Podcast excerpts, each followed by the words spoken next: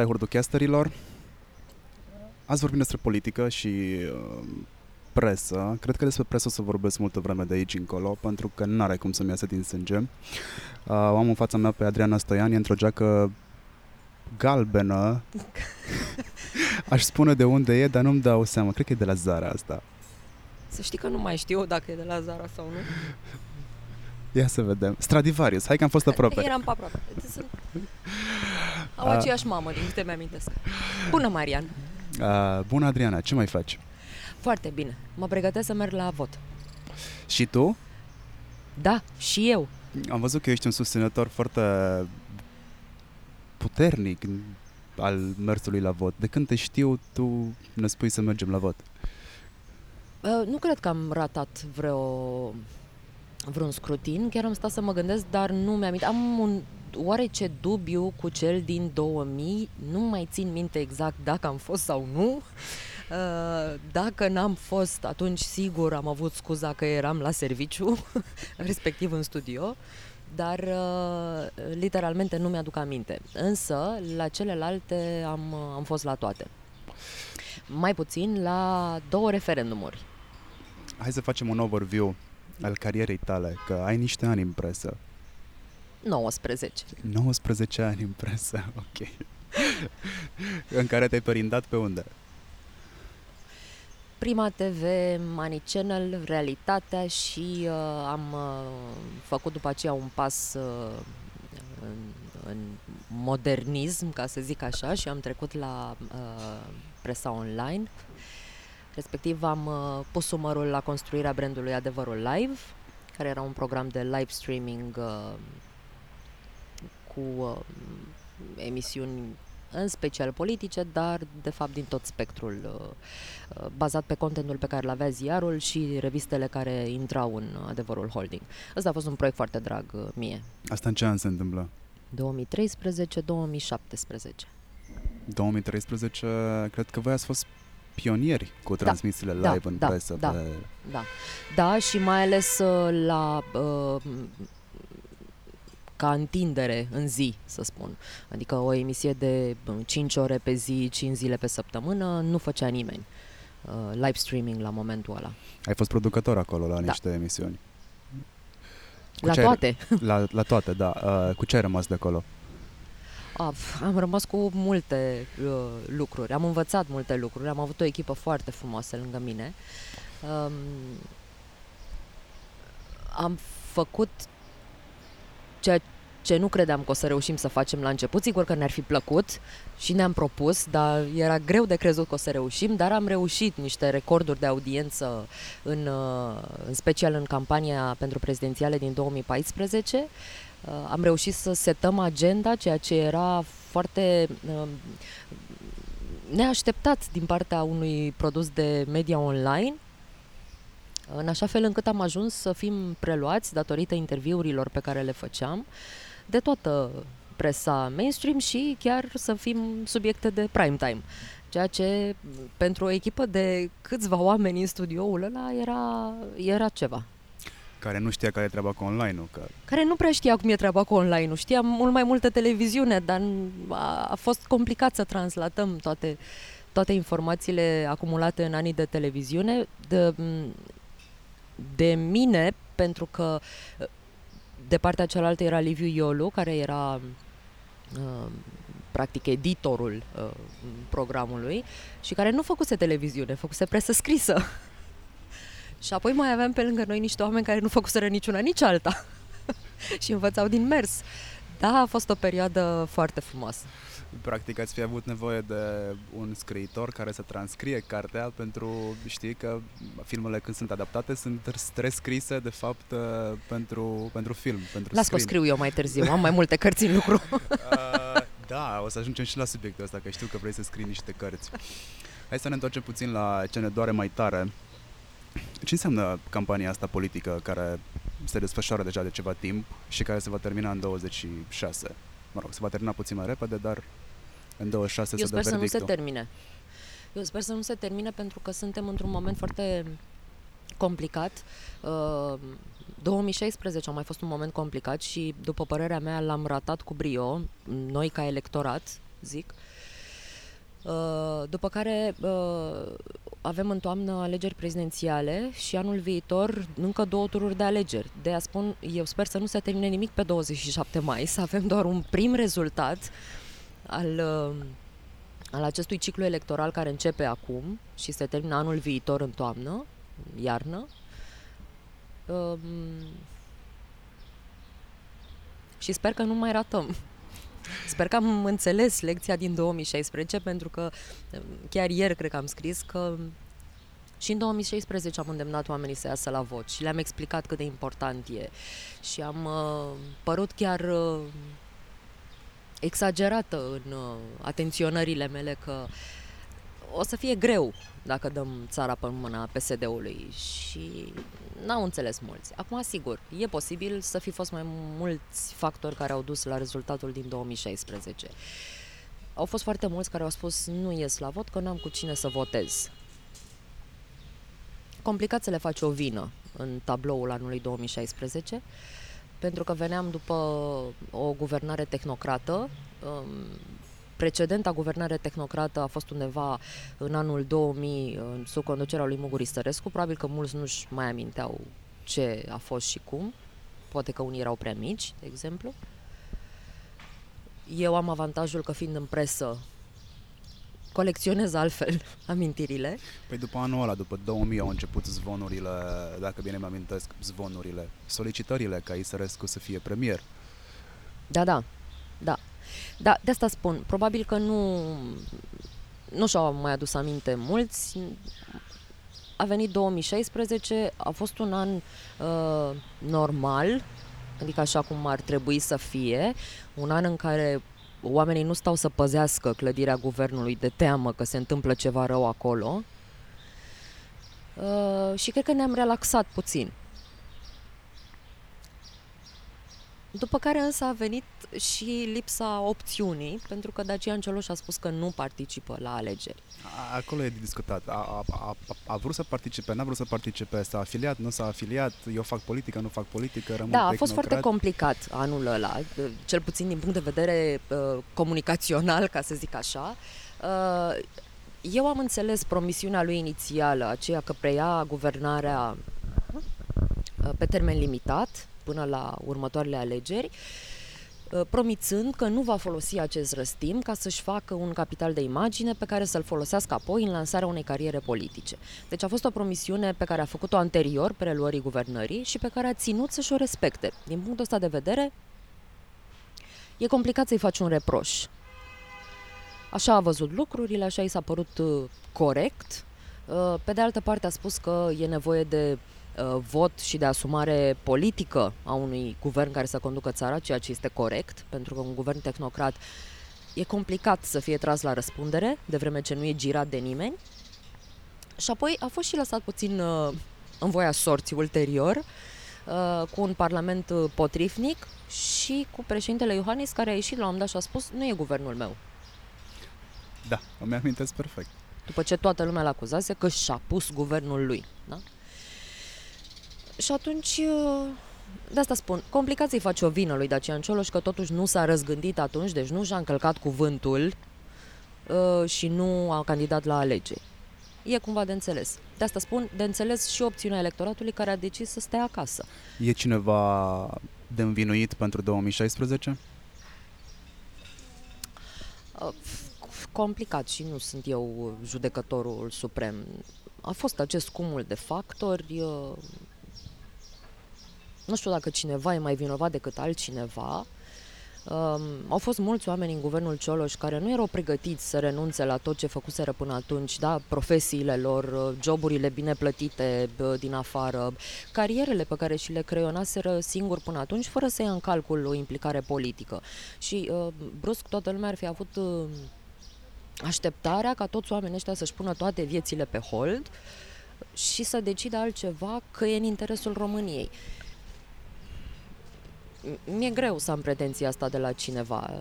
Adică pot să înțeleg că are nevoie de timp să se gândească dacă poate să-și asume sau nu așa ceva, mai ales că sunt toți oameni care n-au făcut politică înainte, nu sunt obișnuiți cu uh, mârlănia de a promite azi una și de a face mâine alta și atunci ca să poată să fie consecvenți cu ei înșiși, au avut nevoie de acest timp de gândire. Că a fost prea lung, că ar fi trebuit să încerce mai devreme, că e complicat să faci o vină din asta. Cariera politică începe cu lipită fișă. Da, ce trebuie mai departe ca să faci politică în România?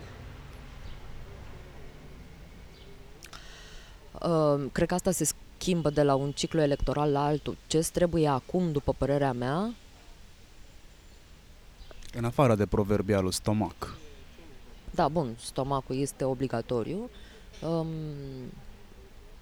cred că îți trebuie, îți trebuie carismă în orice ciclu electoral. Iar dacă nu o ai, trebuie să încerci să ți-o confecționezi din altceva. Îți trebuie coerență în mesaj. E foarte important să nu ții electoratul de prost, ceea ce încă ni se întâmplă.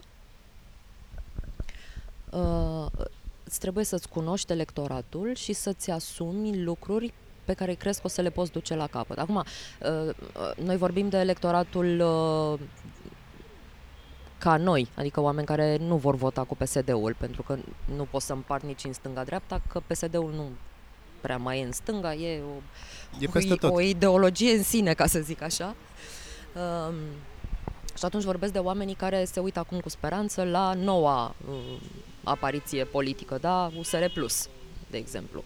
Sau, de ce nu, nu știu, poate cineva vrea să-l recupereze pe Victor Ponta, că tot am scris seară de Da, am de văzut că l-ai lăudat la, puțin. La... El tot timpul nu l-am a... lăudat, a fost o um, apariție în sine, cea de aseară, uh, corectă politic, din punct de vedere comunicare. Asta nu înseamnă că am uitat ce a fost Victor Ponta sau ce a făcut sau ce a spus, și a spus multe. uh, nici că îndemn lumea să îl voteze, spun, am spus doar că aseară ca prezență uh, la, în emisiune a fost, uh, a fost ce trebuie. Că a dat mesajele corecte din punctul lui de vedere. Uh, deci, pentru electoratul nostru, cred că asta este foarte important, lăsând paranteza deoparte. Um, am înțeles minciunile de până acum, le-am văzut pe toate, le vedem în continuare. Um, nu mai suntem dispuși să acceptăm. Dovadă că și la adresa Alianței 2020 USR Plus sunt o grămadă de critici. Ele nu înseamnă că lumea nu o să-i mai voteze. Ele înseamnă că oamenii nu mai au de gând să înghită cam nimic. Adică 30 de ani au fost de ajuns. Acum, dacă tot ați venit voi cu niște promisiuni noi, oameni care n-ați făcut politică până atunci, păi ne așteptăm să faceți ce spuneți și să fiți ceea ce spuneți că sunteți. Mă gândeam zilele astea că electoratul este mai rău ca în o scrisoare pierdută. Eu cu cine votez. Problema nu este eu cu cine votez. Problema este ce se întâmplă după ce votez. Și este Uh, mesajele sunt suficient de vagi din toate părțile, atât din partea opoziției, atât din partea puterii, încât toată lumea este neucită de cap. Dacă te duci în jur în sate, ok, viața continuă normal, uh, ca într-un roman, uh, dar la oraș lucrurile se întâmplă și cu totul, se întâmplă cu totul și cu totul altfel, într-un alt ritm, dar chestia vagă tot acolo rămâne. Ce se întâmplă după ce eu votez? Cred că asta este cea mai mare întrebare pe care și-o pun majoritatea. Ok, știm că dinspre PSD a venit o tornadă, nu știm exact ce ne-a lovit, probabil că aia s-a întâmplat în 2016, o tornadă politică, n-ai prevăzut-o, nu, mă rog, ai prevăzut-o, dar în niște termeni soft. N-ai prevăzut-o dacă n-ai fost atent. Da, ai putut să prevezi cam tot ce se întâmplă, ordonanțele și toate poveștile astea? Ordonanțele nu le-am prevăzut nici chiar eu. Dar că o să fie foarte rău, asta pentru mine a fost clar. Uh, de asta și spuneam că în campania din 2014 am, uh, am făcut campanie pentru Claus Iohannis doar ca să nu iasă Ponta. Ceea ce nu e bine. Acum, electoratul a ajuns uh, la acest punct de saturație. Nu mai vor nici asta. Nu mai vor să voteze cu X doar ca să nu iasă Y. Vor să voteze cu X și X să fie și să facă ceea ce spune că o să facă. această confuzie cu ce o să fie după ce eu votez, cred că are legătură cu ce ni s-a întâmplat până acum, că am votat și nu s-a întâmplat nimic.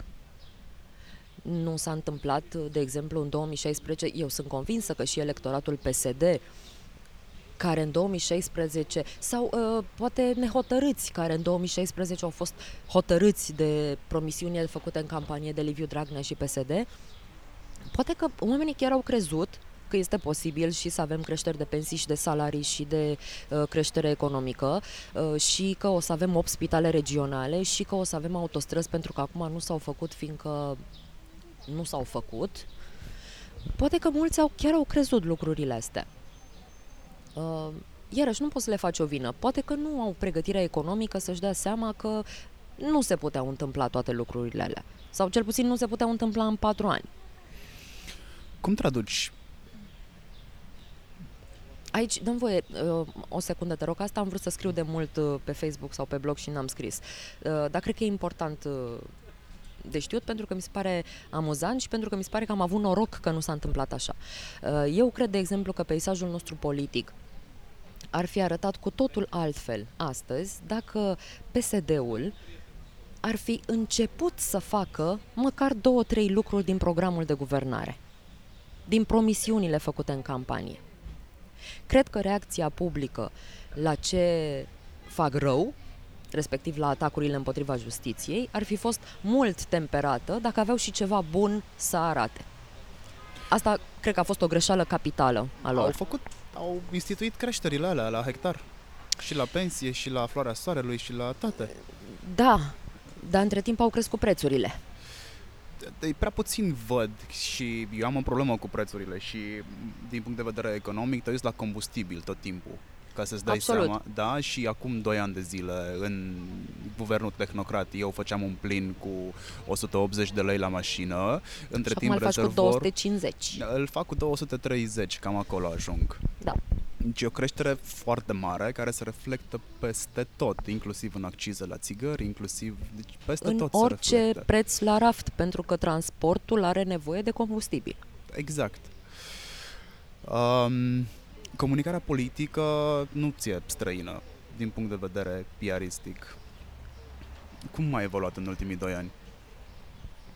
Uluitor. Te întreb pentru că nu e un secret că ai fost de partea cealaltă a baricadei, în opoziție. O scurtă vreme, da. O scurtă vreme, așa ne-am și cunoscut de altfel. Uh, și atunci pot să-mi dai un... pot să-mi iei temperatura fix din mijlocul evenimentelor. Păi, uh, cele două discursuri uh, care merg în paralel, uh, cel al PSD-ului, respectiv al lui Liviu Dragnea, că el este cel mai proeminent mesager al mm, partidului și al puterii de conducere, um, este unul care e neconform anului 2019. Adică nici măcar simpatizanții PSD probabil că nu au crezut balivernele cu Soros, cu Cioloș, fiul lui Soros, adică dus într-un extrem care putea fi oricând dovedit, demontat. Modelul ăsta este inventat de Orban. Adevărat. Mă rog, de niște consilieri. Dar de este, fapt. da, mă rog, a plecat, a fost testat pe Orban, a funcționat, și l-a preluat și PSD-ul, pentru că dacă te uiți puțin peste graniță în Ungaria, îmi amintesc, cred că era 2011 când Orban a preluat puterea în Ungaria. Țin minte că primeam știrile pe flux, eram în camera știrilor la radio și am zis printre dinți, bă, asta nu e bună pentru Europa. Da, de că acord. el a fost, de acolo a pornit tot, toată povestea cu populismul, de acolo a pornit cu cu tot. Știu, dar la nivelul omului de rând, știi, apropo de ce spuneam de greșeala capitală făcută de PSD, știi câte benzi are centura Budapestei? Ca, care dintre emuri? exact. Știi? Așa, așa se pun lucrurile în balanță, da? Știm ce absorpție de fonduri europene are Ungaria comparat uh, cu România? Nu știm. Undeva la Eh, sper să nu greșesc, să nu confund cu Polonia, dar era parcă undeva la 90%. Deci, um, așa se pun lucrurile în balanță. Uh, electoratul poate să înghită um, niște mesaje de genul ăsta. Pe unele poate să le dea la spate să spună astea sunt prostii, câtă vreme viața lui nu este afectată în mod dramatic. Adică dacă copilul meu e în siguranță la școală sau într-un club de noapte, dacă mă duc în spital și nu plec cu trei infecții, dacă am autostrăzi, uh, trenuri, uh, șosele și ajung în Europa în trei ore, ok, o să te ascult la televizor zicând de Soros, nu mă doare, nu mă afectează. Dar este comunicarea corect făcută a PSD-ului din punct de vedere profesional? Eu am senzația că da. Da, da, este foarte bine făcută. Pentru ce interesează pe ei uh, să-și păstreze bazinul uh, electoral pe care l-au avut cam tot timpul plus minus, ei s-au învârtit la un 3 milioane de voturi cu uh, niște mici scăderi, mici creșteri, dar cam pe aici au fost în general 2 milioane 500, 3 milioane. La o prezență la vot uh, nu prea ridicată, e confortabil pentru ei. Adică, iată, câștigă lejer orice tură de alegeri. Da? Mai puțin președinția pe care văd că în ultimii ani ne-am în, în, hotărât să nu o mai dăm. Ne-am încăpățânat. Dar, da, ne-am încăpățânat, uh, dar doar la asta. Uh, în schimb, le-am dat și locale și parlamentare, fără număr și cu mulți bani pe mână. Păi, adică exact ce interesa. Localele sunt făcute de oameni. La locale se aplică foarte bine uh, acea zicală omul sfințește locul. Absolut. De aia și permit să se plimbe de la un partid la altul și de aia jocurile se fac de jos în sus. Absolut. Pentru că dacă m-ai luat pe mine în partid și eu eram la PNL și m-am dus la PSD, automat PSD are cota de piață crescută. Și în definitiv sunt N primari PSD care fac treabă foarte bună în comunele în care au fost Așa aleși este. sau în orașele în care au fost aleși. Așa este. Sunt aceiași primari care au o problemă de altfel cu modul în care funcționează PSD-ul din interior. Eu cred că PSD-ul nu a luat nimica în ultimii ani la prezidențială pentru că nu a avut o figură carismatică. Povestea de carisma acum câteva minute și zim și mie o nu știu figură... ce să zic, 2014, de exemplu, a fost un moment în care Ponta putea să ia președinția. Ponta stătea foarte bine în sondaj atunci, uh, n-avea nevoie de jandarmi să-l păzească pe stradă, din contră. Oamenii îl plăceau, femeile îl iubeau, uh, stătea foarte bine. Greșeala lui majoră, și de fapt n-a fost greșeala lui, cât mai degrabă greșeala tot a lui Liviu Dragnea, a fost uh, cu secțiile de vot din diaspora. Da, mi-amintesc. Eu sunt absolut convinsă. Hai să ne amintim, Ponta avea atunci cam 10% în fața lui Claus Iohannis? Da. Foarte greu de întors, adică eu aveam niște speranțe minimale că va putea să câștige Claus Iohannis. Dacă n-ar fi fost această greșeală fatală de a bloca accesul oamenilor din diaspora la vot, eu cred că Ponta era președinte astăzi. Da, cred că ai dreptate. Dar PSD se cameleonizează. Nu știu exact ce e, ce face, ce dogma are, la Bine, ce se PSD, supune. acum hai să ne înțelegem. Avem PSD format acum din PDL, PRM și uh, cam atât, nu? Cam asta e garnitura de bază Da. și uh, ok, mai sunt uh, vreo 2-3, eu vorbesc de prima linie acum, uh, care da, sunt mai vechi în PSD. Uh, se camel... Da, are această E o putere abilitate. fantastică de a se de a renaște după fiecare căzătură. Um, cred că a fost și mai ușor pentru ei de vreme ce s-au construit imediat în 90 pe o structură deja existentă, teritorial vorbind, uh, spre diferență de ceilalți. PNL-ului a fost multă g- vreme greu să penetreze pentru că avea o imagine Cu papion. alterată, nu neapărat asta, cât mai degrabă de istoria învățată în timpul comuniștilor, de istoria predată în școală. Um, dar PSD-ul a reușit să, să, să se coaguleze repede pe structura fostului PCR, nu? Pentru că În 2016... De acolo am plecat. Da. În 2016, când și-au făcut campania, au, nu au avut un singur mesaj. Eu cred că am numărat cel puțin 5 mesaje pentru 5 tipuri de uh, posibil votanți. Deci mi s-a părut fascinant. În momentul ăla mi-am dat seama că PSD-ul nu mai poate fi încadrat niciunde, nici în stânga, nici în dreapta, nici în centru. El este peste tot și încearcă o strategie nouă. Asta, iar... Asta e cuvântul magic, strategie. Strate- exact.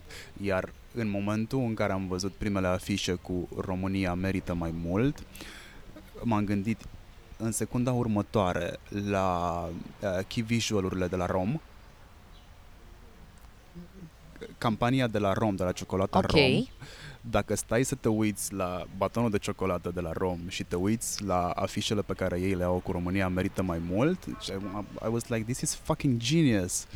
Da, Iată mie nu o mi s-a părut același la fel, știi? Eu m-am gândit așa, uite, uite o campanie care se folosește de o altă campanie care a fost cunoscută și a rămas cunoscută și acum doar vine și o peticește și își transmite mesajul mai departe. Merită mai mult. Ok, și ce merită mai mult? Au avut perioada de teasing, merită mai mult, după care au venit și au zis merită mai mult respect în Europa, merită același tip de produse, deși nu mai putem povesti de asta de ceva vreme.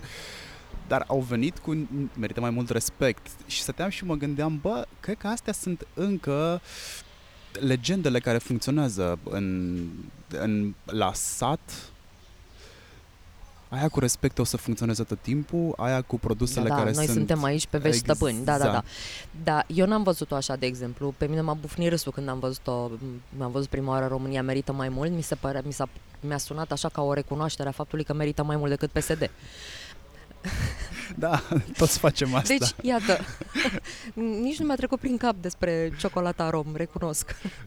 Dar ca strategie, într-adevăr, PSD-ul a lucrat uh, chirurgical, ca să spun așa, uh, și în 2016 și acum, Uh, dar nu e nimic nou sub soare, adică n-au inventat uh, apa caldă și mersul pe jos, nu. vorba unui profesor din facultate. Uh, E vorba despre cunoașterea publicului, da, segmentare, targetare și cu asta basta. Și care sunt canalele prin care facem asta. Um, nu, ce au făcut ei au fost că au fost foarte um, organizați, uh, foarte disciplinați. Sunt în continuare. În continuare, ceea ce nu se întâmplă la celelalte partide. Um, și uh, au mers pe mesajul lor și nimeni nu se abate. fiecare dată. Și nimeni nu se abate. Dar așa, this is how you do it. Adică nu există altă metodă în afară de asta. Uh, plus, se vede că își cunosc foarte bine votanții și doar către ei s-au îndreptat. Și pe, pe, pe ei nu e interesat să umble la bazinul ăla de 11 milioane, aproape care în 2016 au stat la vot. Bazin pe care eu cred că ar fi trebuit să-l exploateze mai bine uh, opoziția și sper că a făcut asta, sper că au reușit să capaciteze din oamenii. O să vedem prima oară duminică pe 26 mai. Opoziția însă s-a tot plimbat uh, în, în această mare de mesaje care păreau câteodată că n-au de-a face unele cu altele. Mie mi se pare în, o derivă în această mare de da, mesaje. Da, asta zic. Foarte puțină disciplină sub pretextul că suntem un partid cu oameni liberi care nu ne încolonăm în spatele liderului suprem. Ok, dar nu... A...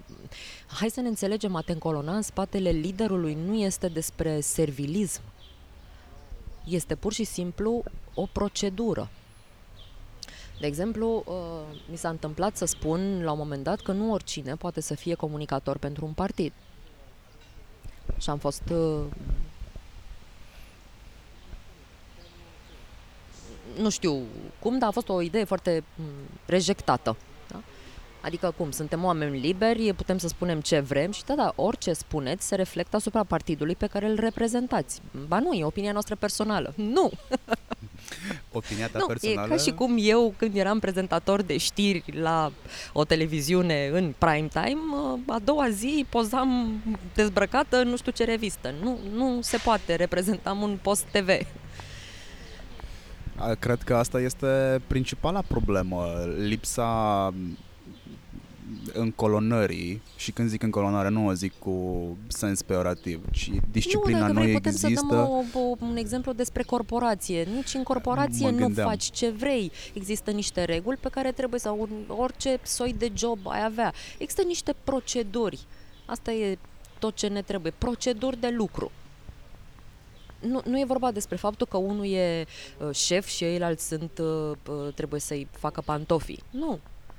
Avem Oricum, niște proceduri de cred lucru, că- niște oameni care reprezintă brandul și care au grijă de imaginea brandului. Cred că dacă ai o problemă cu autoritatea, nu te bagi în politică. Oricât de binevoitor ai fi. Bine, acum depinde ce te mână să te bagi în politică. Ce te-ar mâna să te bagi în politică? Pe mine nimic. Hai să zicem că de mâine ai două opțiuni. Uh, ori te care afară din țară, ori faci politică. Putem să mai băgăm una? Nu, hai să Se facem. poate să mai am o opțiune? Totuși nu-ți dorești, totuși nu-ți dorești să pleci afară din țară și vrei să faci nu politică știu ce să zic, am găsit niște locuri. Așa. și ei au găsit Brazilia, Madagascar. Da. Nu, aia e puțin cam departe. Așa. E departe, e ok. Da, Ce te-ar e- mâna să te bagi? Ai niște drive-uri acolo, pentru că te văd, ești foarte...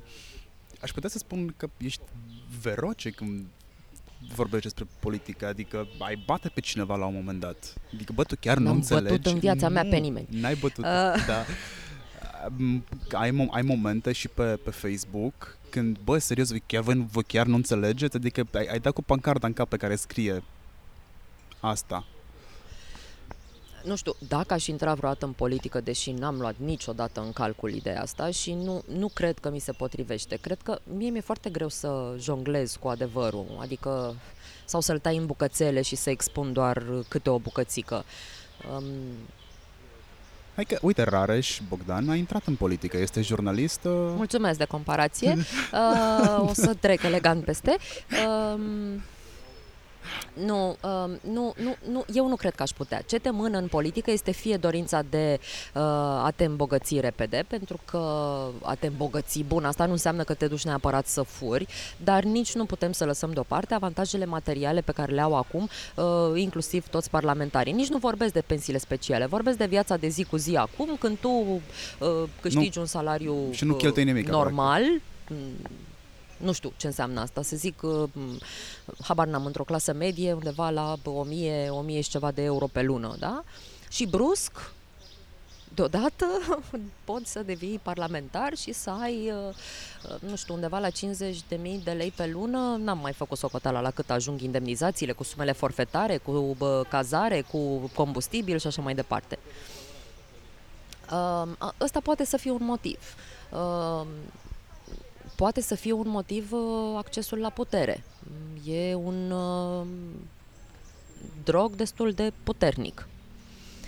Uh, poți să te gândești că poți să ai niște intenții absolut oneste și să vrei să ajungi acolo ca să ai acces la putere, dar să folosești puterea asta în scopuri bune, în, în scopul de a schimba lucrurile spre bine. Am câteva exemple de oameni care au intrat acum în politică și sunt convinsă că pentru asta au intrat. Dă-mi-le, spune-le numele.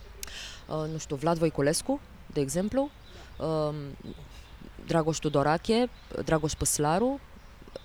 Ăștia sunt câțiva oameni pe care eu nu-i bănuiesc că s-au dus acolo ca să facă bani sau ca să își cumpere Mercedes sau ca să își facă o vilă pe cinci străzi. Ce conduită morală trebuie să ai ca să fii Vlad Voiculescu?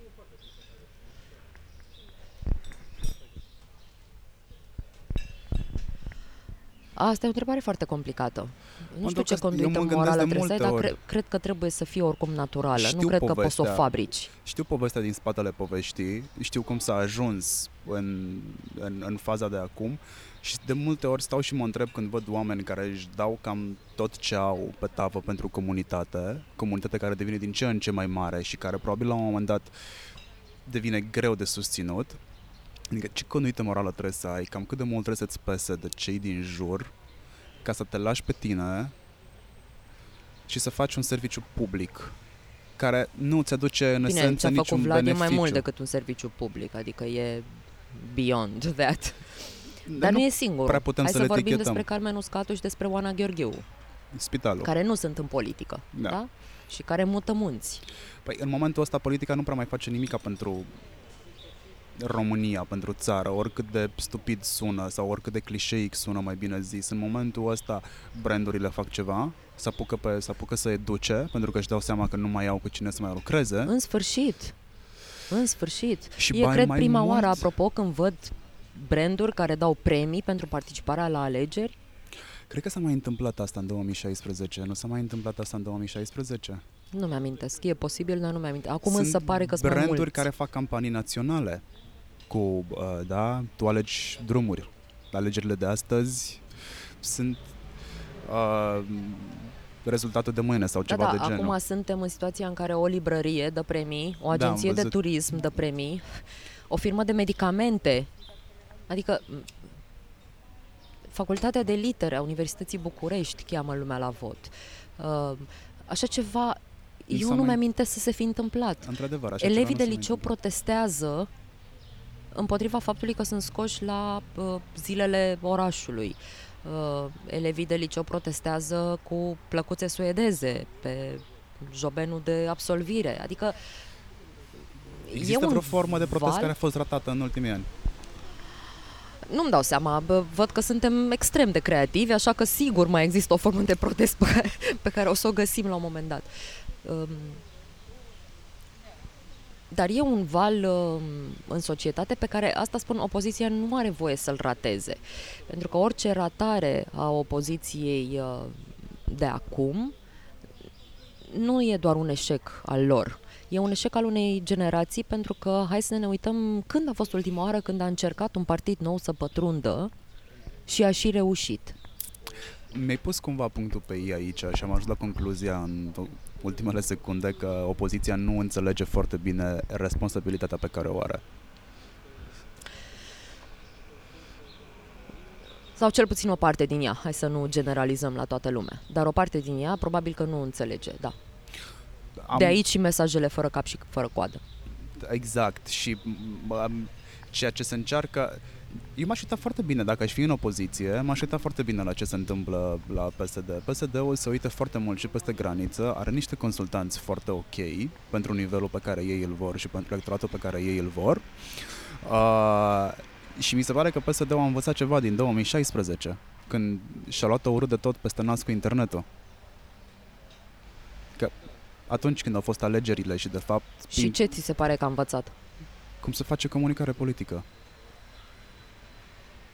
Ceea ce opoziția, din punctul meu de vedere, încă nu a învățat cum se face. Și eu cred că nu a învățat cum se face comunicare politică și nu a învățat cum se face comunicare în general sau politică, poate, pentru că există prea multe voci la același instrument.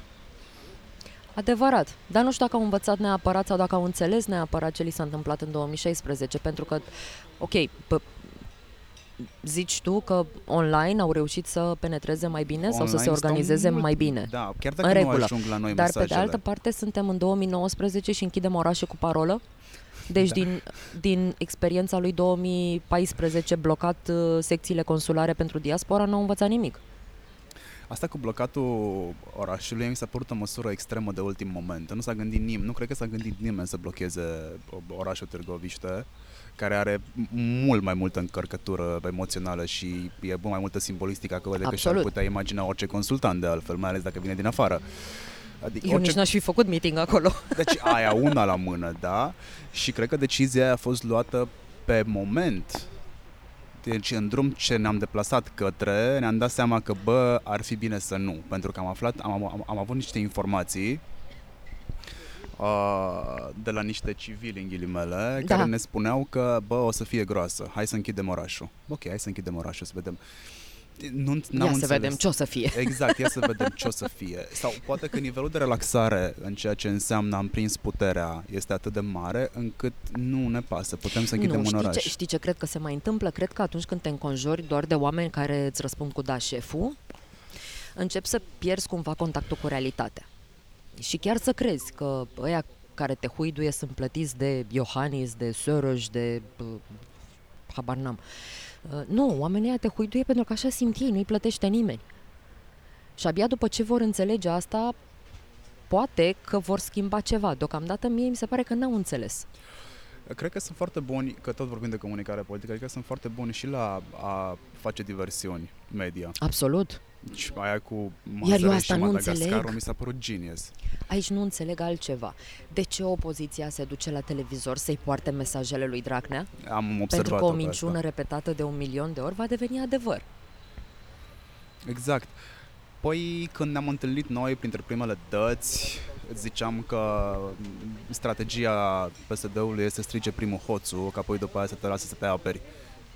Nu s-a schimbat nimica. Nimic. Absolut nimic. Strigă prima Deci dată iată, nici cine a opoziția nu furat învață. ăla? și am testat chestia asta în magazin. Am testat chestia Ai asta în strigat mag- hoțul? Am strigat... Uh, am strigat... Uh, plecase Roxana. Bine, noi facem foarte multe chestii funny ca să embarrass the kids. Și... a- Cool parenting. Yeah, cool parenting. Mhm. Și am ieșit din magazin și poarta a piuit. Rămăsese o etichetă pe ceea ce cumpărasem și am strigat Ia! Ea a furat! În momentul ăla, tot magazinul s-a uitat către Roxana să vadă cine fură. Și ai cuvântul meu că până a căutat-o în geantă, puteai să furi tot magazinul, nu mai era nimeni Absolut. atent. Noroc că au uh, Da. piuitoare, Nu mai ceea era ce România nimeni... n-are. nu mai era nimeni atent.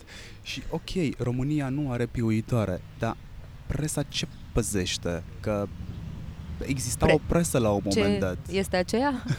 Exact. Presa. Păi hai să vedem, ultima dezbatere electorală în afară de cea cu Victor Ponta pe care am nimerit-o întâmplător aseară um, a fost uh, acum câteva zile când în studio, la, tot la Digi24, erau um, Uh, nu mai știu toți invitații, dar erau uh, de la toate partidele, erau uh, nu mai știu cine de la PSD, era Ciprian Ciucu de la PNL, era Cristian Zeidler de la USR și uh, în rest nu mai știu, era și ALDE, era și PMP. Bun.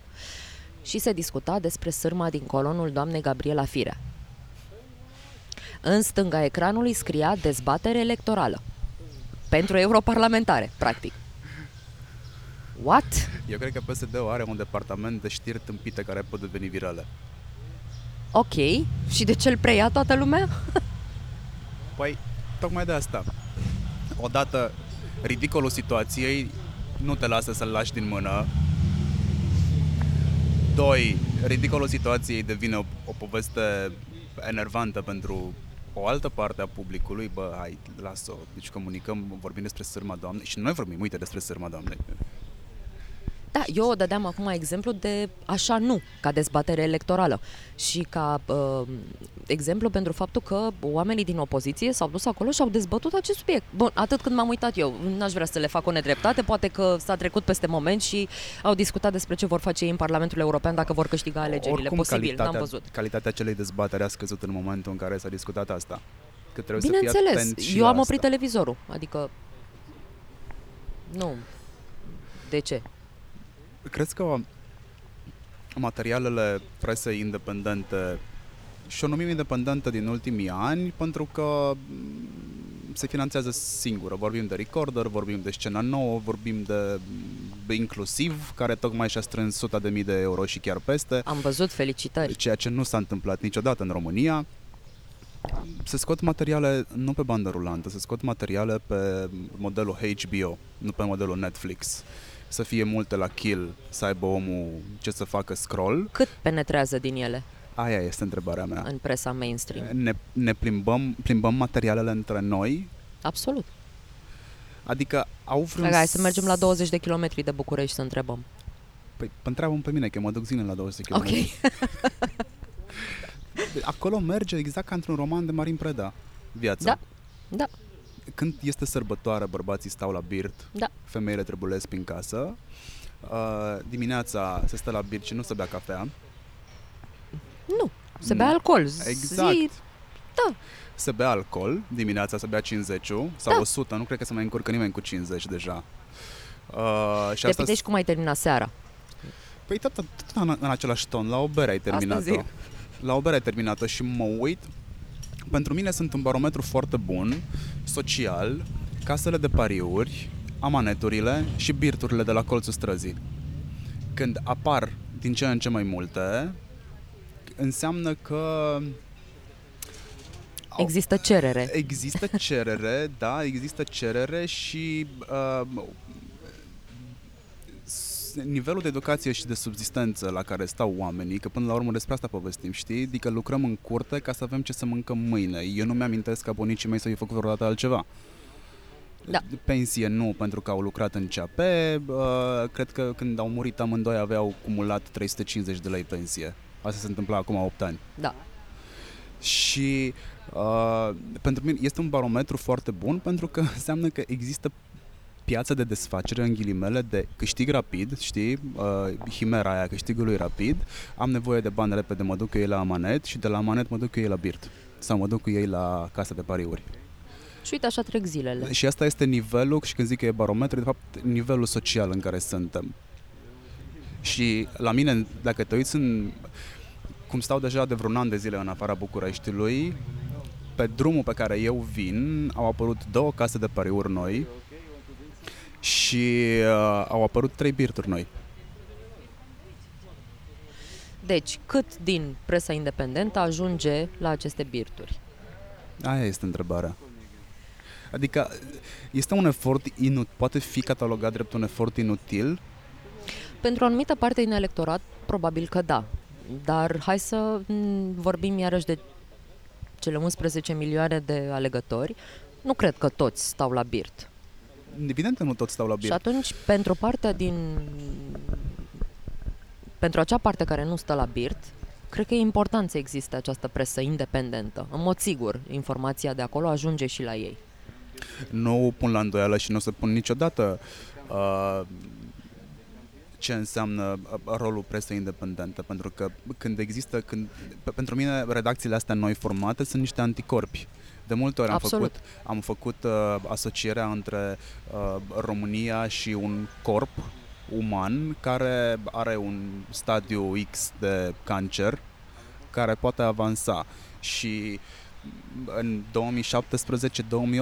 2017-2018 ajunsesem la concluzia că este în stadiu terminal și există două variante. Ori vine o soluție miraculoasă care să stimuleze niște anticorpi, ori o să moară și în locul ei o să apară altceva. Și a venit o UG13. Da, și a venit o UG13. Cred, mie redacțiile astea îmi dau o oarecare Uite, speranță. te așteptai la o UG13 să fie reacția asta? Nu, nu mă așteptam. Nici eu.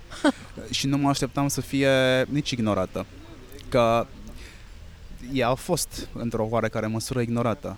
Au zis, bă, nu mai facem, că ni s-a suit lumea în cap, dar a fost nevoie de foarte multă lume în capul lor până când n-au mai putut să mă ridice de jos și cu toate astea au mai încercat să mai introducă prin alte moduri, pe alte uși, nu s-au dat bătuți niciodată.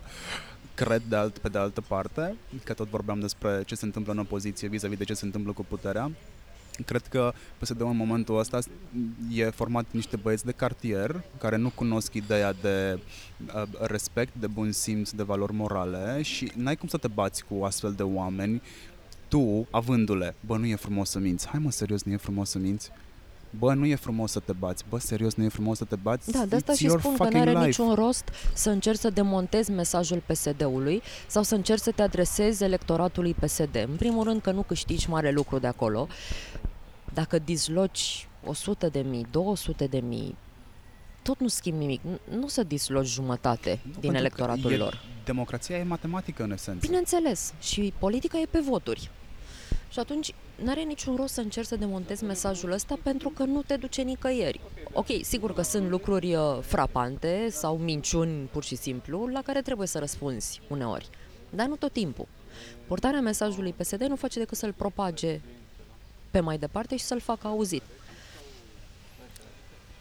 De asta cred că e important să ne construim mesajele celelalte despre ce o să facem noi, opoziția, zic, și să ne adresăm oamenilor care, de exemplu, în 2016 n-au fost la vot. Și sunt mulți.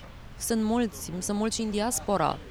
Acum se organizează pe grupurile de diaspora din fiecare țară uh, care cum merge la vot, uh, unii care n-au votat până acum, uh, de data asta vor să meargă, uh, cine are mașină să ia, mai ia niște oameni cu el uh, și așa mai departe. Lucrurile astea nu s-au întâmplat până acum și asta este în mod sigur din cauza că oamenii au înțeles ceea ce n-au înțeles în 2016 și anume cât de rău poate să ne fie.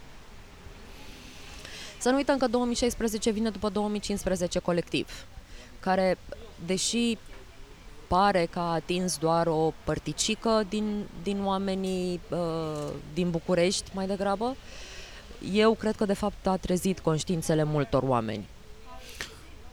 Pragurile electorale despre care se vorbește acum în sondaje, foarte mi-ar plăcea să cred că sunt foarte puțini cei care se mai uită la sondaje și le iau în seamă în momentul de față.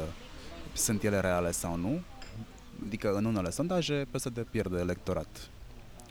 Eu sunt convinsă că PSD pierde electorat. Eu sunt convinsă, așa cum ți-am spus, că au fost în 2016 oameni care au crezut în promisiunile lor și care acum își dau seama că de fapt au fost mințiți.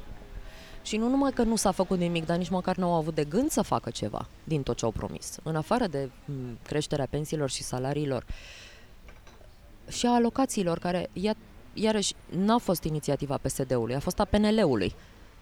Aș fi curioasă să întreb câți oameni știu că a fost inițiativa PNL-ului și că s-a votat dintr-o scăpare a PSD-ului, care a vrut chiar să reia votul, da, după ce a văzut că a trecut. Dar eu cred că lumea o să țină minte că în vremea PSD-ului au crescut alocațiile. Uh, deci, în afară de astea, restul lucrurilor nu s-au întâmplat. Și oamenii ăștia înțeleg acum că au fost mințiți și că lucrurile astea nici nu se vor întâmpla și că deci nu o să fie mai bine pentru ei. Și ce se întâmplă deci cu eu sunt ăștia? sigură că au scăzut Schimbă în sondaje. tabăra sau devin indiferenți? Nu știu dacă poate cineva să-ți răspundă acum. Cred că un prim răspuns o să avem duminică pe 26. E posibil și una și alta. E posibil să ajungă în blazarea deja cunoscută, n-am cu cine să votez, toți sunt la fel, sau e posibil să zică, ok, hai să încercăm cu ăștia, că cel puțin ăștia n-au mai fost până acum la putere. Nu ne-au promis nimic, n-au greșit încă nimic, hai să le dăm o șansă. O aud și pe aia foarte des cu eu nu fac politică. Asta de ce ar e o trebui prostie. să faci politică? Nu, noi nu facem politică, noi trăim așa cum alții fac politică pentru noi. Și atunci asta cu eu nu fac politică, mie mi se pare o prostie, pentru că, ziceam, dacă ție copilul în siguranță la școală, dacă poți să mergi pe autostradă și nu pe uh, drumuri cu o bandă jumate, dacă trenurile vin la timp, dacă Dacă pleci sănătos, vin. dacă trenurile vin, dacă pleci sănătos din spital în loc să pleci infectat, asta este politică. Lucrurile astea sunt decise de oamenii care fac politică. Și pe oamenii trebuie să-i alegem noi. Că acum, și asta ar trebui să ne asumăm. PSD-ul n-a apărut din neant. Nu s-a pus singur acolo. Niște oameni au votat pentru el. Alții n-au votat pentru nimeni sau au votat pentru alții, dar au fost mai puțini nu e că PSD-ul ne face ceva rău, e că noi i-am lăsat să ne facă. Vine papa în vizită. Da. Înseamnă asta ceva pentru, pentru noi? Liviu este pe lista celor care se vor întâlni cu el. De îndoielnic. Uh, e un prilej foarte bun pentru imagini foto-video, ca să zic așa. Um, s-ar putea să, să însemne ceva pentru electoratul lui, um, mai ales pentru cel din mediul rural, care încă prețuiește uh, biserica și simbolurile ei. Nu știu cât de mult înseamnă pentru... Bun, e un eveniment uh, important pentru noi toți ca, ca simbolistică, iar uh, Papa este... Mie îmi place foarte tare. Pentru că e om, adică nu are nimic din abordarea ușor arogantă pe care o mai întâlnim în uh, bisericile noastre sau, uh, mă rog, cel puțin detașată de nevoile enoriașilor. Um, da, e important, uh, e important ca simbol, Cred că contează foarte mult mesajul pe care o să-l dea. Dar am senzația că o să fie ușor nu. voalat și greu de înțeles. Da, complicat, adică nu mă aștept la ceva Știm că zguduitor. Știm că departamentul de PR al Vaticanului este foarte bine pus la punct. Tot ce înseamnă politică externă Adevărat. și uh, discursurile pe care uh, le punem în față sunt piese de muzeu. Dar, spre deosebire de Papa Ioan Paul al II-lea, pe care uh, îl continuă de altfel uh-huh. în muncă și carisma pe care o are este cam pe acolo. Simplitatea cred că diferă. Ăsta este mai simplu decât celălalt. Uh, deși are tendința să le pună, să spună lucrurilor pe nume, în, am observat că în țările cu situații politice destul de dubioase, cum are și noastră, un mesaj politic. Are tot timpul mesaje politice. E puțin mai reținut. Și stăteam și mă gândeam înainte să, că auzeam la radio că și el este pe, pe listă, Liviu, stăteam și mă gândeam, ok, dacă aș fi PSD, cum aș profita de toată povestea asta? M-aș adresa cumva și electoratului catolic, aș profita de faptul că papa, pardon, uh, papa este uh, un simbol plăcut inclusiv de ortodoxi, că de fapt biserica aduce multe voturi. Da, e adevărat. Nu-mi dau seama cum vor exploata această vizită ca imagine. Cred că depinde foarte mult de rezultatul de pe 26 oricum. Că și, și de ziua de 27, că papa vine pe 31. Da. Poate că Liviu nu o să poată să fie prezent. Crezi? E Sau o variantă. Este doar wishful thinking? E o variantă. Nu, nu e wishful thinking, pentru că e o sentință judecătorească în care mă aștept să, să fie dată pe niște uh, probe și pe niște lucruri certe. Deci nu e ce-mi doresc eu. N-am nicio așteptare de la treaba asta și nu cred că ar trebui să avem niciunul, că dacă tot ne dorim justiție independentă, ar trebui să așteptăm o sentință care să fie corectă. Uh, dar este una din variante, nu? Dacă în prima instanță are 3 ani și 6 luni, iar acum uh, procurorii au cerut chiar mai mult, e o variantă ca pe 31 mai Liviu Dragnea să nu poată să fie prezent la întâlnirea cu papa. Bun, deci facem politică pentru că politica e în tot și în toată până la urmă. Exact ca Absolut. religia și de fapt nu cred că greșim când spunem că dacă te afiliezi unui partid, te afiliezi unei mm, religii. Că de-aia e și foarte greu să schimbi oamenii dintr-o tabără într-alta. Adică trebuie să faci lucruri chiar foarte, foarte nașpa, să mm, schimbăm taberele. Uh, ziceai ceva de niște cărți. Ce înseamnă cărțile astea? Că nu e prima dată când te aud că zici de niște cărți. Nu știu, m-am gândit că ar fi amuzant la un moment dat uh, când o să fiu eu foarte bătrână și o să locuiesc lângă un colț de Mediterană sau cel puțin așa îmi doresc și nu o să am altceva de făcut, poate că ar fi drăguț să scriu măcar o carte din, Despre ce? cu informații din culise, cu... Uh, din culisele a ce? Din culisele meseriei mele. Mai vagă pot să fii? Nu! Doar nu o să spun acum cu atâta timp înainte. Mai e mult până când o să fiu bătrână. Te-ai apucat să scrii, bănuiesc, deja? nu. Nu? Nu. Nici măcar uh, nu știi cu ce o să începi? Nu, va trebui să-mi fac o schiță. Va trebui să-mi fac o schiță. Ce subiecte ai de gând să abordezi? Um, politice. politice. Ok. Dă-mi, uh, dă-mi un mesaj pentru cei care ne ascultă, pentru că o să-l public chiar astăzi. Pentru cei care ne ascultă cine? Hai să segmentăm audiența.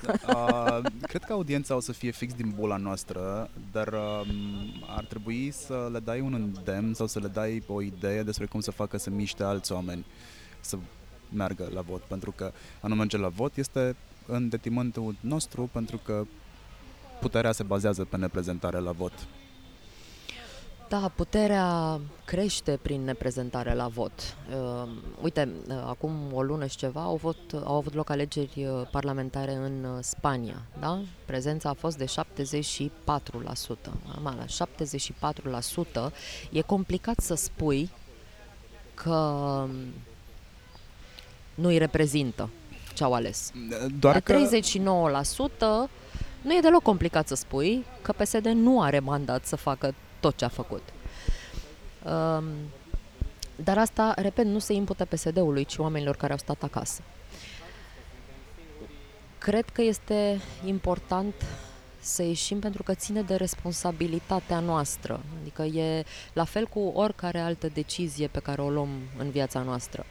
Dacă acceptăm un job cu condițiile pe care le impune, dacă uh, ne căsătorim azi sau peste 10 ani, dacă facem un copil acum și la ce școală îl dăm și așa mai departe. Sunt decizii de oameni adulți pe care trebuie să le luăm și pe care nu le putem lăsa în grija al cuiva.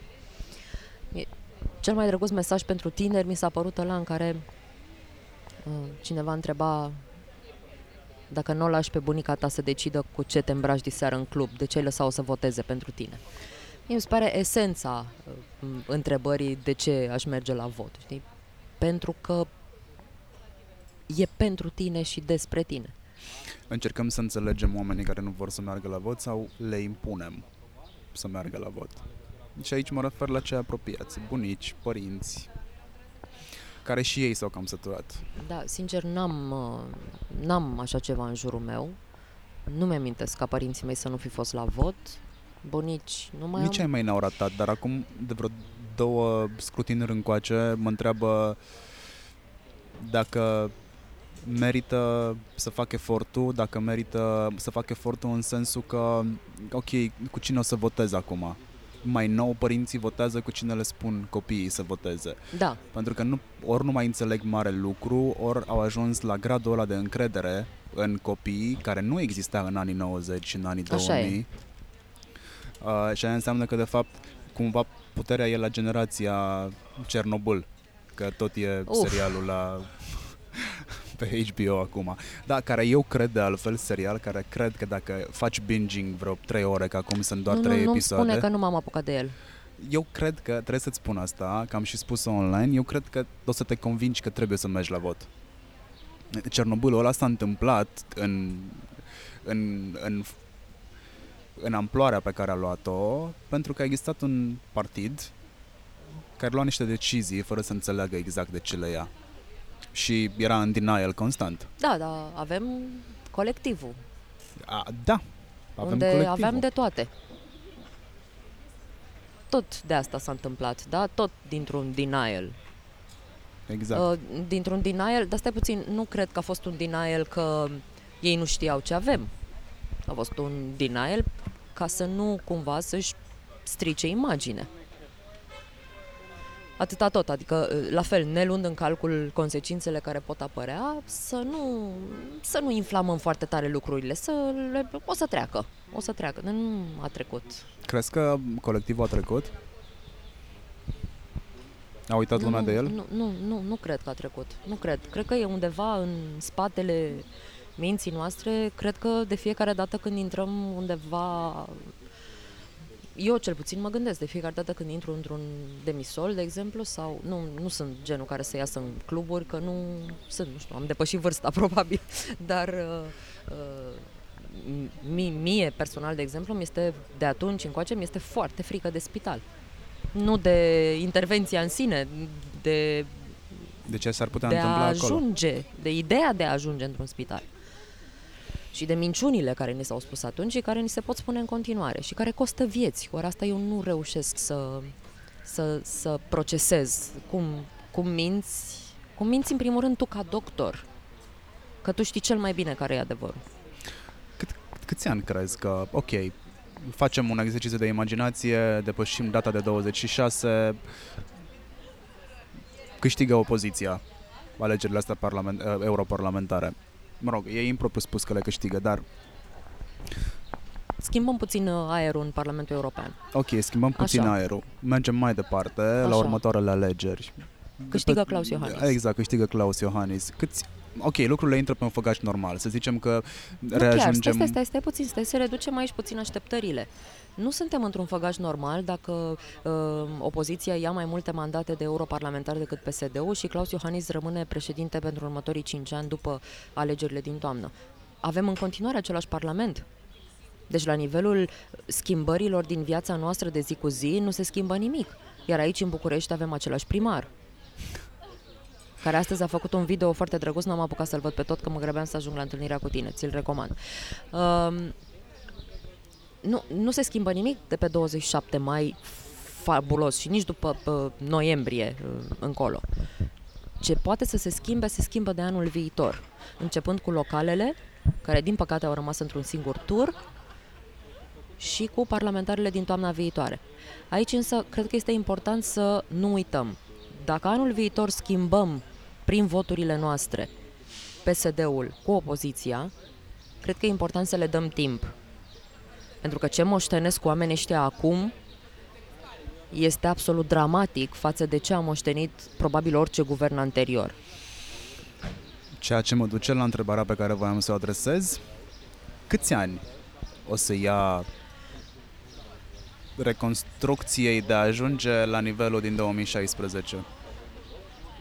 Pentru mine este de referință 2016 când a fost guvernul tehnocrat pentru că din două puncte de vedere, atât persoană fizică cât și persoană juridică, am simțit în sfârșit că lucrurile funcționează și că există o forță politică care vrea să mă ajute să-mi desfășor treaba.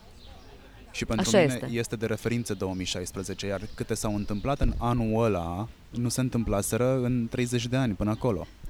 Eu am mare încredere în, uh, în oamenii care și-au asumat această responsabilitate, uh, mai ales în cei care au fost deja în guvernul uh, Cioloș.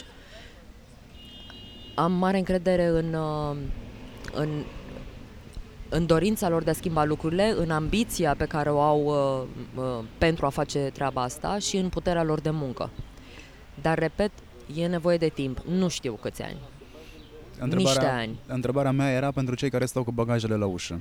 Da, Cam mă nu câte să-ți ascund răbdare că să o sunt mai ai? uh, printre ei, um, dar um, depinde de mulți factori. Au multă treabă. De vreo câțiva ani, sigur, vom avea de tras după, după tot dezastrul ăsta de acum.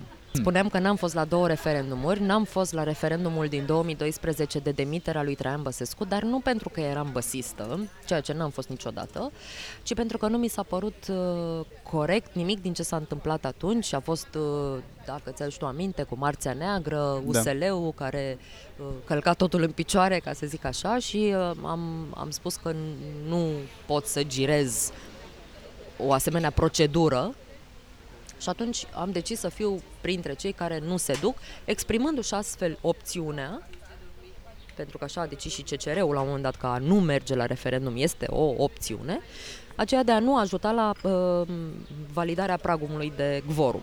Da?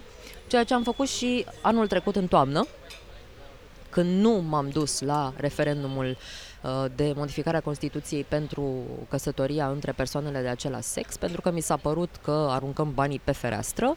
Nu suntem în situația în care să avem o problemă națională cu treaba asta și nu avem nevoie de modificarea Constituției pentru a suprareglementa ceva ce este deja reglementat de codul civil. Acum, diferența între alegeri și referendum este exact cea pe care am spus-o mai devreme. A nu merge la referendum este înseamnă deja a-ți exprima o opțiune, ceea ce nu înseamnă la alegeri. La alegeri, dacă nu mergi, votul tău nu contează. La referendum, absența ta contează. Sunt complicate întrebările alea? Foarte complicate. A De ce doua sunt întrebare complicate? este foarte complicată. De ce sunt complicate? Nu știu să-ți spun asta de ce. De că nu știu dacă este o uh, vină a oamenilor care le-au scris, respectiv a consilierilor de la Cotroceni, că nu cred că a scris-o președintele, nu știu dacă este dacă au încercat să că ar fi vrut să fie mai multe întrebări și atunci au făcut una mai lungă și mai complicată, nu știu să spun, dar a doua întrebare este foarte complicată și s-ar putea să creeze niște probleme uh, celor care nu sunt specialiști în drept și care ar trebui să aibă la îndemână un limbaj mai accesibil pe care să-l poată decripta cu ușurință. Mi s-au părut mi s-au părut ok și întrebările până când a trebuit să explic unei persoane în vârstă întrebările și mi-am dat seama că nu le pot reproduce. Și am mers pe ok, deci dacă ai încredere în mine, o să votez da, da, du-te și la votează amândouă. da, exact. Știi, da. mi-e foarte greu să reproduc chestia asta, mi-e foarte greu să înțeleg de ce e atât de complicat și mi-e greu să înțeleg de ce e atât de complicat să vorbim pe limba mulțimii. Da, nu, nu știu să-ți explic de ce. Eu am spus întotdeauna că mesajele politice trebuie să fie foarte simple și să le înțeleagă absolut toată lumea. Nu e nimeni obligat să aibă pregătire juridică, economică, uh, de beletristică, de uh, science fiction, de whatever, ca să înțeleagă uh, limbaje elaborate și uh, bune de niște cursuri postuniversitare, eventual. Mie mi se pare că în presă se vorbește prea puțin despre referendum. Și referendumul pentru mine este ceea ce, ok, hai, hai să luăm cu istoria, de fapt. Democrația a început ca democrație directă. Se întâmpla un agoră, lumea cedea cu părerea, se luau deciziile. În momentul ăsta avem democrație reprezentativă. Votezi să te reprezinte cineva. Referendumul îți dă șansa să reiei ideea de democrație directă și mi se pare în contextul ăsta în care referendumul este justificat, nu ca cel pentru definirea familiei, care a fost o perdea de fum foarte bine pusă la punct, uh, mi se pare vital să mergi, să-ți dai cu părerea, vrei sau nu vrei amnistie, adică să-i scapi pe ăia care au fost condamnați sau urmează să fie condamnați până la data intrării în vigoare a decretului sau ce Dumnezeu o fi, sau ești sau nu ești de acord cu faptul că legile în justiție se, schimb, se pot schimba prin ordonanță de urgență. O ordonanță de urgență e noua metodă de a guverna Așa România. E. Și mi se pare vital să trebuiască să te duci, să dai cu ștampila și acolo, pe lângă europarlamentare. Deci sper eu că ne-au înțeles cei care ne ascultă, că e musai să meargă și la, și la referendum. Ok, hai că am ajuns la final, suntem deja la o oră și șase minute. Nu o să asculte nimeni așa ceva. Aia crezi tu. Aia crezi tu că nu o să asculte nimeni. Uh, urmăriți-o pe Adriana pe Facebook, o găsiți uh, sub Adriana Stoian. Ai și un blog pe care nu prea scrii. Am și un blog pe care l-am cam abandonat, recunosc. Da, toți ne abandonăm blogurile. Proiecte interesante în afară de carte? Așa? O, oh, da, ăla este îndepărtat. Nu știu, hai să trecem de 26 mai și după aceea vorbim de proiecte. Ce zici? Am înțeles, perfect. Îți mulțumesc foarte mult că ai acceptat din scurt, Eu pentru mulțumesc. că alalter te-am abordat și eram stabilit întâlnirea. Uh, și hai la vot. Hai! Mm-hmm.